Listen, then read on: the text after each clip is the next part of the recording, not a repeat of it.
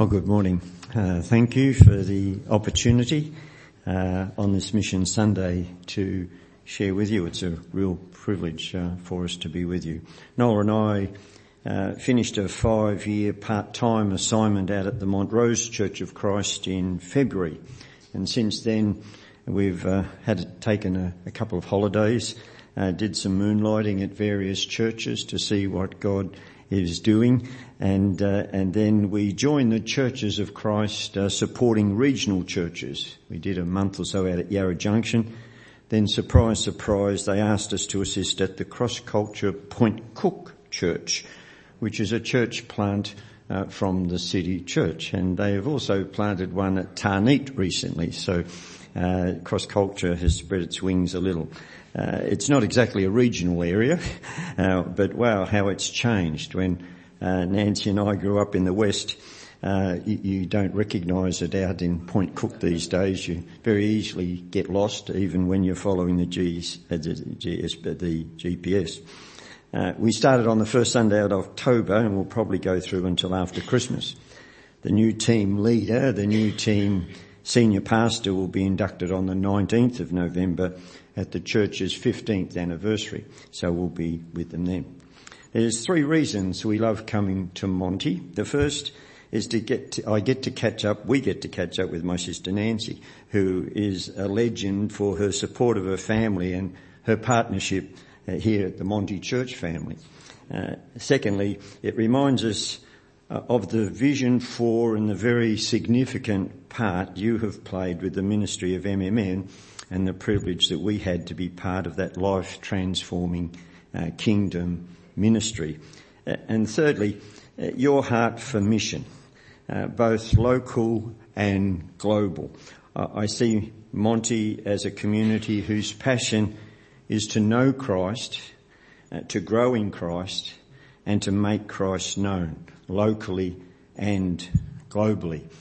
And uh, pardon me if I haven't quite got all the, uh, the, the logos of the places that you support, the ministries that you support, but here uh, just uh, it's the majority of the ones. I was going to run a bit of a, a quiz to see if you could name the people who are in those logos, but Oh, uh, Josh gave a very good summary uh, at the beginning of the, the meeting, but it, it's quite amazing uh, what you guys do, and, and locally, of course, with your play group, your Kids Hope, your Kids Club, and your opportunities to build relationships with people and to share faith is quite uh, extraordinary. And I believe some thirty plus thousand dollars goes towards local and global mission per annum. And so that's a, an amazing contribution that, that, you make to the kingdom uh, from uh, Monty.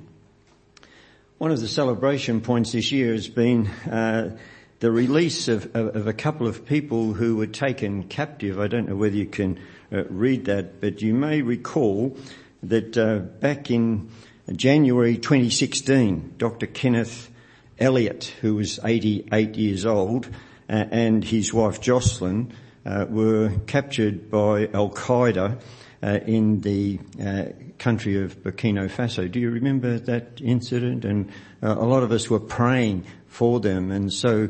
Uh, on the first of May, we were able to celebrate the fact that that they they were freed. They had been involved in uh, they were abducted, and that day that they were abducted in Burkina, uh, Burkina Faso, uh, there were 30 people killed in a terrorist attack on a restaurant and a hotel. Uh, Kenneth and Jocelyn Elliott uh, had lived in Burkina Faso since 1972 and they'd built a me- medical clinic for up to 120 patients. And Dr. Elliott had reportedly been the only surgeon across an area containing some two million people. And so they'd had uh, just an amazing uh, ministry. And so uh, it was uh, just, uh, they were abducted in January 2016 and then uh, they had a change of heart and they allowed Jocelyn to come back to Western Australia. And then just this year they released Dr. Elliott and he's back uh, with the family now in Western Australia, and they're very grateful uh, for the work that uh, uh, the Australian government did to try and get their release. And so an answer to prayer, there are many people praying for them and uh, that's a, a wonderful uh, end to a very traumatic time. My aim this morning uh, is to inspire us to live our lives with a single passion for displaying God's excellence. And as we strive to fight the good fight, finish the race and keep the faith. And I would like to just share, if you open your Bibles to uh, 2 Timothy chapter 4, uh, there was a little bit of mistranslation. I'm sorry for the lady who read. It was the 2 Timothy chapter 4 that I'd passed on and somewhere in the translation down the line it got a little bit lost. So uh, let's just open your Bible to uh, chapter 4 of 2 Timothy and I'll read that scripture to you now. In the presence of God and of Christ Jesus, we will judge the living and the dead. And in view of his appearing and his kingdom, I give you this charge. Preach the word, be prepared in season and out of season, correct, rebuke and encourage with great patience and careful instruction. For the time will come when people will not put up with sound doctrine. Instead, to suit their own desires, they will gather around them a great number of teachers to say what their itching ears want to hear. They will turn their ears away from the truth and turn aside to myths. But you keep your head in all situations, endure hardship, do the work of an evangelist, discharge all the duties of your ministry. For I am already being poured out like a drink offering, and the time for my departure is near. I have fought the good fight. I have finished the race. I have kept the faith.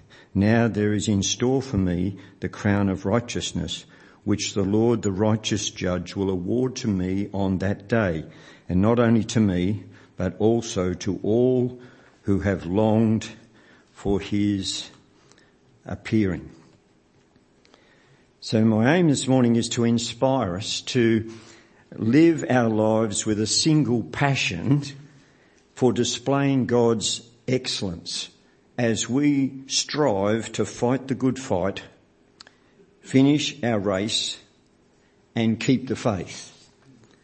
The apostle Paul nearing the end of his earthly ministry and his journey gives us some profound insights. I've noticed over the years that people who accomplish significant things are often passionate people. They're passionate about their job, their family, their hobby or their friends. In fact, they're even often passionate about their nutrition and their exercise. Uh, in fact, I don't know whether any of you know Joy Farmer. Joy and Ron Farmer were uh, with us up at uh, Whittlesea uh, with MMM. And, and, Joy's a real character. She's got an amazing sense of humour and she's remembered our birthdays ever since we've left MMM and she, oh, a card arrives. A card arrived uh, during the week for Nola's birthday this week. Uh, and at the bottom of it, she's always got some, you know, quip. And she says, uh, I can't believe uh, that I forgot the gym today, she says. Uh, I forgot to go to gym today. And that's the seventh year in a row, she says. so, so, in fact, often people are passionate uh, about all these different things and they, they never see their work as a job, but they see it as a calling. They see it as a quest. They see it as, as a mission and that motivates them. So I'm encouraging you this morning to do a variety of things, both in work, in play and in family, but allocate your energy so you can do everything you do, including rest and relaxation, with passion. John Wesley once said, this is the circuit riding preacher. He said, light yourself on fire with passion and people will come for miles to watch you burn. and so if you can imagine the circuit riding preacher, yeah. Passion is, allows your mission and purpose to advance. May we passionately pursue the readiness of the bride for the coming of the bridegroom. And that's the challenge of the church. In verses 7 and 8 of our scripture reading, uh, Paul says, I have fought the good fight, I have finished the race, I have kept the faith, henceforth there is laid up for me the crown of righteousness, which the Lord, the righteous judge, will award to me on that day, and not only to me, but also to all who have loved his appearing. In his book, Don't Waste Your Life, John Piper reminds us God created us to live with a single passion, to joyfully display his supreme excellence in all spheres of life. And that, my friends, is what Paul is talking about here when he's talking about finishing the race with joy, fulfilling the ministry or purpose that God has given to us and facing the judgment with confidence in Christ's righteousness and not our own. We divide this passage into two parts. First verses 1 to 5 and then 6 to 8. First we see to preach the word. In this chapter, Paul cha- charges Timothy. Paul might have considered this somewhat of a, of a passing of the baton to Timothy as his successor in this particular ministry. This chapter makes it clear that Paul expects he will die soon. He expresses a desire for Timothy's company and a few physical comforts in his last days on earth. Now Paul gives Timothy what appears to be an ordination of sorts, perhaps passing the baton of ministry leadership. Paul begins this, his chapter to Timothy with this preamble. I solemnly charge you in the presence of God and of Christ Jesus, who is to judge the living and the dead and by his appearing and his kingdom.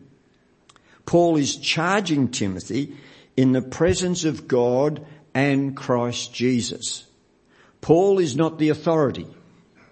He's not the authority who will judge whether or not Timothy faithfully discharges his assigned responsibilities. It is Christ Jesus who is to judge the living and the dead. Paul is making clear to Timothy that it won't be him to whom Timothy will give an account. Timothy will give an account to Christ himself. The way for Timothy to endure faithfully is to continue to discharge his gifting to serve the body of Christ. For Timothy, given his gifts and calling, which includes the following list, preach the word, be ready in season and out of season, reprove, rebuke, exhort, all with great patience and instruction.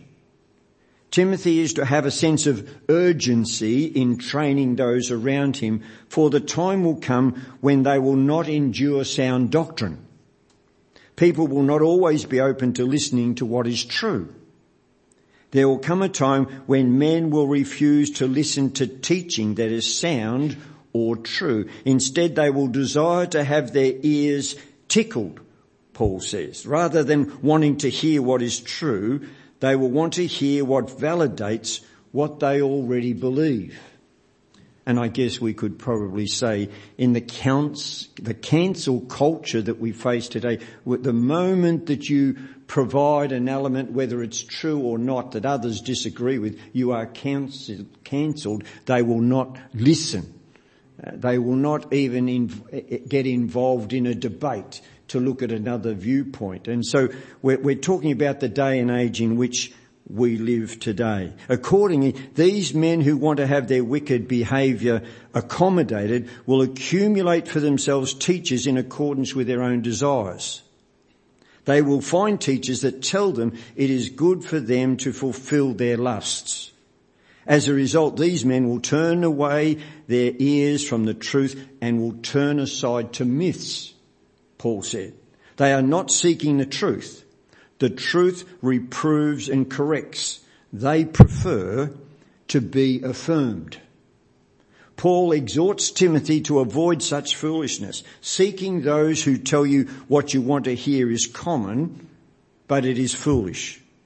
Paul exhorts Timothy to rather be sober in all things, to endure hardship, to do the work of an evangelist, and to fulfill his ministry. One of the reasons people desire to be affirmed is because being reproved and corrected is hard. Change is difficult. It is often more comfortable in the short run to live in a false reality. To be sober is to see reality as it is. To be drunk is to enter a false reality. And people are consumed by that false reality. Then in verses 6 to 8, we find four things. First, finishing the race. In the apostles' word, words, I have finished the race, verse 7. There is a profound sense of completion, of fulfillment, and of purpose achieved. This is not a statement of exhaustion or defeat, but rather one of triumph and one of satisfaction. It is the declaration of a man who has run his course with diligence and perseverance, not allowing the obstacles and challenges along the way to deter him from his God-given mission. When Paul talks about finishing the race, he is not merely referring to the end of his life. Rather, he is speaking about the completion of the mission God had given him. This mission is to spread the gospel of Jesus Christ to the Gentiles. And this was not an easy task. It involved numerous hardships, including beatings and imprisonments and shipwrecks. Yet Paul remained steadfast in his commitment to fulfill his mission. He did not allow the difficulties he faced to deter him from his course. Instead, he pressed on keeping his eyes fixed on the prize that he refers to as a crown of righteousness promised by God. Secondly, or, or, sorry, yes, I'll go back. Yes, finishing the race is not about speed. I've summarized it on the slide above, but about endurance. It's not about how quickly we can get to the finish line, but about whether we stay the course despite the obstacles and the challenges and the opposition that we face.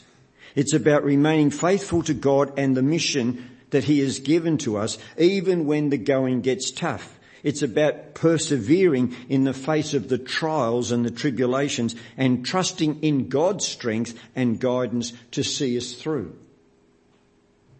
Finishing the race involves living a life of integrity and faithfulness to God's word. It's about staying true to our beliefs and values when we're being challenged and ridiculed by the world around us. It's about living out our faith in our daily lives and showing the love of Christ in all our actions and our attitudes. It's about being a light in a dark world, destroying the darkness of the world with the light of Jesus Christ, pointing others to the hope and the, and the salvation found in Him. Finishing the race is about leaving a legacy of faith for future generations. Just as Paul passed on his faith to Timothy and others, we too are called to pass on our faith to those who come after us. We are called to be mentors and role models, showing others what it means to live a life of faith and a devotion to God. Secondly, we note a fulfilling ministry. Fulfilling the ministry is the idea of completing the work that God has set before us, just as Paul did. It's not about achieving worldly success or recognition, but about being faithful to the task God has entrusted to us the ministry that each of us is called to fulfill may look different. For some of us it may be serving in the church. For others it may be raising godly children or, or working w- with integrity in a regular job or regardless of the form it takes, fulfilling the ministry is about living out our faith in practical everyday ways so that others will see Jesus in us. The renowned theologian C.S. Lewis once said, the work of Beethoven and the work of a cleaner becomes spiritual on precisely the same condition, that of being offered to God, of being done humbly as to the Lord. This quote beautifully illustrates the concept of fulfilling the ministry. It's not about what we do, but about who we do it for. Whether we are com- composing a symphony or scrubbing floors, our work becomes spiritual when it is done for the glory of God. And some of us may feel inferior, we may feel that we haven't got a lot to, to offer, but when we do what God has placed in our hands, in our sphere of influence, no matter how big or small that is, we do it for His glory. And that's our purpose. Fulfilling the ministry requires perseverance. It requires humility and a deep reliance on God's grace. It's about continually striving to live in a way that reflects the love and grace of Christ and being willing to use our gifts and talents to serve others so that they will be blessed. It is about running the race set before us with endurance, keeping our eyes fixed on Jesus, the author and the perfecter of our faith. And then thirdly, facing the judgment. Facing the judgment is a concept that can be intimidating or even frightening for many. However, Paul's words in 2 Timothy chapter 4 verse 8 give us a different perspective. He speaks of a crown of righteousness that is laid up for him, which the Lord, the righteous judge, will award on, to him on that day. It's not a ba- it's not a, a day of dread, but a day of reward. Paul's confidence in facing judgments comes from his faith in Christ's righteousness, not his own. He recognizes that he could never earn this crown through his own efforts or his own good deeds. It is a gift from God given to those who have loved his appearing. This phrase speaks of an eager anticipation for Christ's return, a longing for his presence. It's a love that is born out of a personal relationship with Jesus, not a fear of punishment. This crown is not only for Paul, but for all who have loved his appearing. This is a promise for all believers. We can face judgment with confidence, not because we are perfect or because we have done everything right, but because we have placed our faith in the perfect righteousness of Christ. He has paid the penalty for our sin and his righteousness is credited to us when we believe in him. This is the glorious truth of the gospel. It's not about what we can do for God but what God has done for us in Christ. We don't have to fear judgment because our judge is also our saviour. He knows our weaknesses, he knows our failures, yet he loves us and he gave himself for us. His perfect love casts out fear. So when we think about facing the judgment, let's remember Paul's words. Let's remember the crown of righteousness that is waiting for us. Let's remember the love we have for his appearing and let us remember the righteousness of Christ, which is our only hope and confidence in that day. Now what is our take home message, our application of this for you and I today? I want to share with you five principles of how to reach pre-believers locally and globally.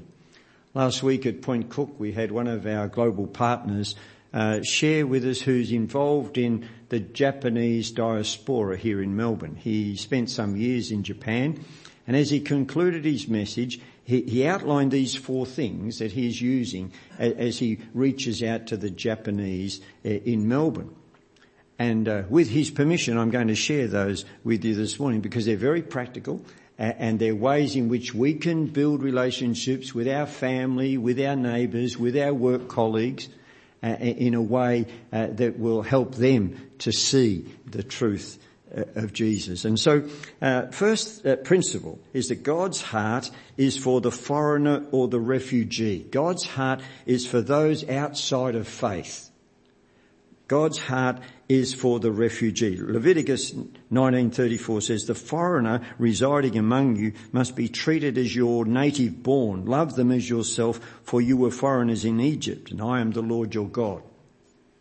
Now when we talk about uh, refugees or foreigners, you know, uh, we are blessed in Melbourne to be one of the most multicultural people, uh, uh places in the world. And, and where people from from hundreds, literally 160 nations are, are represented in our suburbs of Melbourne. And sometimes that's something to be afraid of because it's, uh, we, we don't know them. But we need to, uh, you know, step out of our comfort zone and build those relationships so that we can go to, get to understand them and to, and to minister to them. And so that's God's heart for those people and we need to have the same heart for them. The second principle is meeting felt needs. And this is a scripture that I love. Luke 10 verses 8 and 9. When you enter a town and are welcome, this is preparing uh, the, the 70 that he sent out. He said, eat what is offered to you, heal the sick who are there, and tell them the kingdom of God has come near to you. Right now there's a very uh, positive thing, you know. Uh, share a meal, meeting the felt needs. Now I remember way back when I first went to Papua New Guinea uh, to help build the Christian Leaders Training College. I was at a place called Ballymore down in Papua, and uh, I was being I was in a sort of a long house. Uh, you know, squatted on the floor and I was being served delicacies from the local community. And along came a delicacy that looked like a witchetty grub, a huge witchetty grub and, and the floor was uh, of the palm branches there and, and, uh, and I got halfway through it and then I, I dropped the head down through uh, the the palm, and all the chooks underneath went. So, so I was sprung bad uh, as to not finishing that delicacy that uh, that I had. But but here's the principle. You know, uh, have a meal with people. Invite people home. And in the privacy of your home or, or at the restaurant, you, you eat together, you heal the sick, and you tell them that the kingdom of God is near. What a, a, an amazing principle that that is as we interact with people through our various outreaches in this community and abroad. Uh, thirdly, ministry outreach through community. 1 Peter 3.15. But in your hearts revere Christ as Lord. Always be prepared to give an answer to everyone who asks you to give the reason for the hope that you have. But do this with gentleness and respect. And that's a role for each one of us as we interact uh, with people. Fourthly, uh, Hebrews 4.2. It's using the scripture in the heart language being able to share the scriptures in a language that people understand. For the word of God is alive and active, sharper than any two-edged sword. It penetrates even to dividing soul and spirit, joints and marrow. It judges the thoughts and attitudes of the heart as we share the word, not just our word about our faith, but we share the word so they read it and the Spirit of God can touch and transform. And prayer is the key. Uh, Graham shared the wonderful story about the guys at five o'clock in the morning in the Philippines. Uh, James 4 2 says, you do not have because you do not ask God. And prayer is the key. You know, as we uh, have concern for our community, we prayer walk the community to pray that God will give us insight, on site with insight as to what the needs of those people are that we pray for those who are serving the community, whether it be the education, whether it be business, uh, whether it be the medical clinic, whatever it may be, the school through education. We pray for those institutions that are building up the community and serving the community and we pray and as we pray for them, we will see God blessing them and we will be blessed for them. And so, yeah, uh, five key principles that I hope you and I will be able to uh, yeah, apply to our own lives. So uh, help, yeah, help you and I to finish the race uh, joyfully. Spreading passion for God's glory. John uh, Piper once said, where passion for God is weak, zeal for mission will be weak. Your task, my task, is to spread passion for God's glory. May they see it in our eyes, they see it on our face, the joy that we have in serving our Lord and Master. Let's bow together in prayer. Father, thank you for creating us to live with a single passion, to joyfully display your supreme excellence in all spheres of life. Help us to finish our race with joy fulfill our purpose and our ministry that you have given to us so that we can face the judgment with confidence in Christ's righteousness, not just our own, but the righteousness of Christ. And we pray this in Jesus' name. And so we ask now that as we go into the week, knowing that we are loved perfectly, saved eternally, and empowered as a follower of Jesus to share God's love with those that we meet. And we pray this in Jesus' wonderful name. And the people said, Amen. Amen. Yeah, God bless you.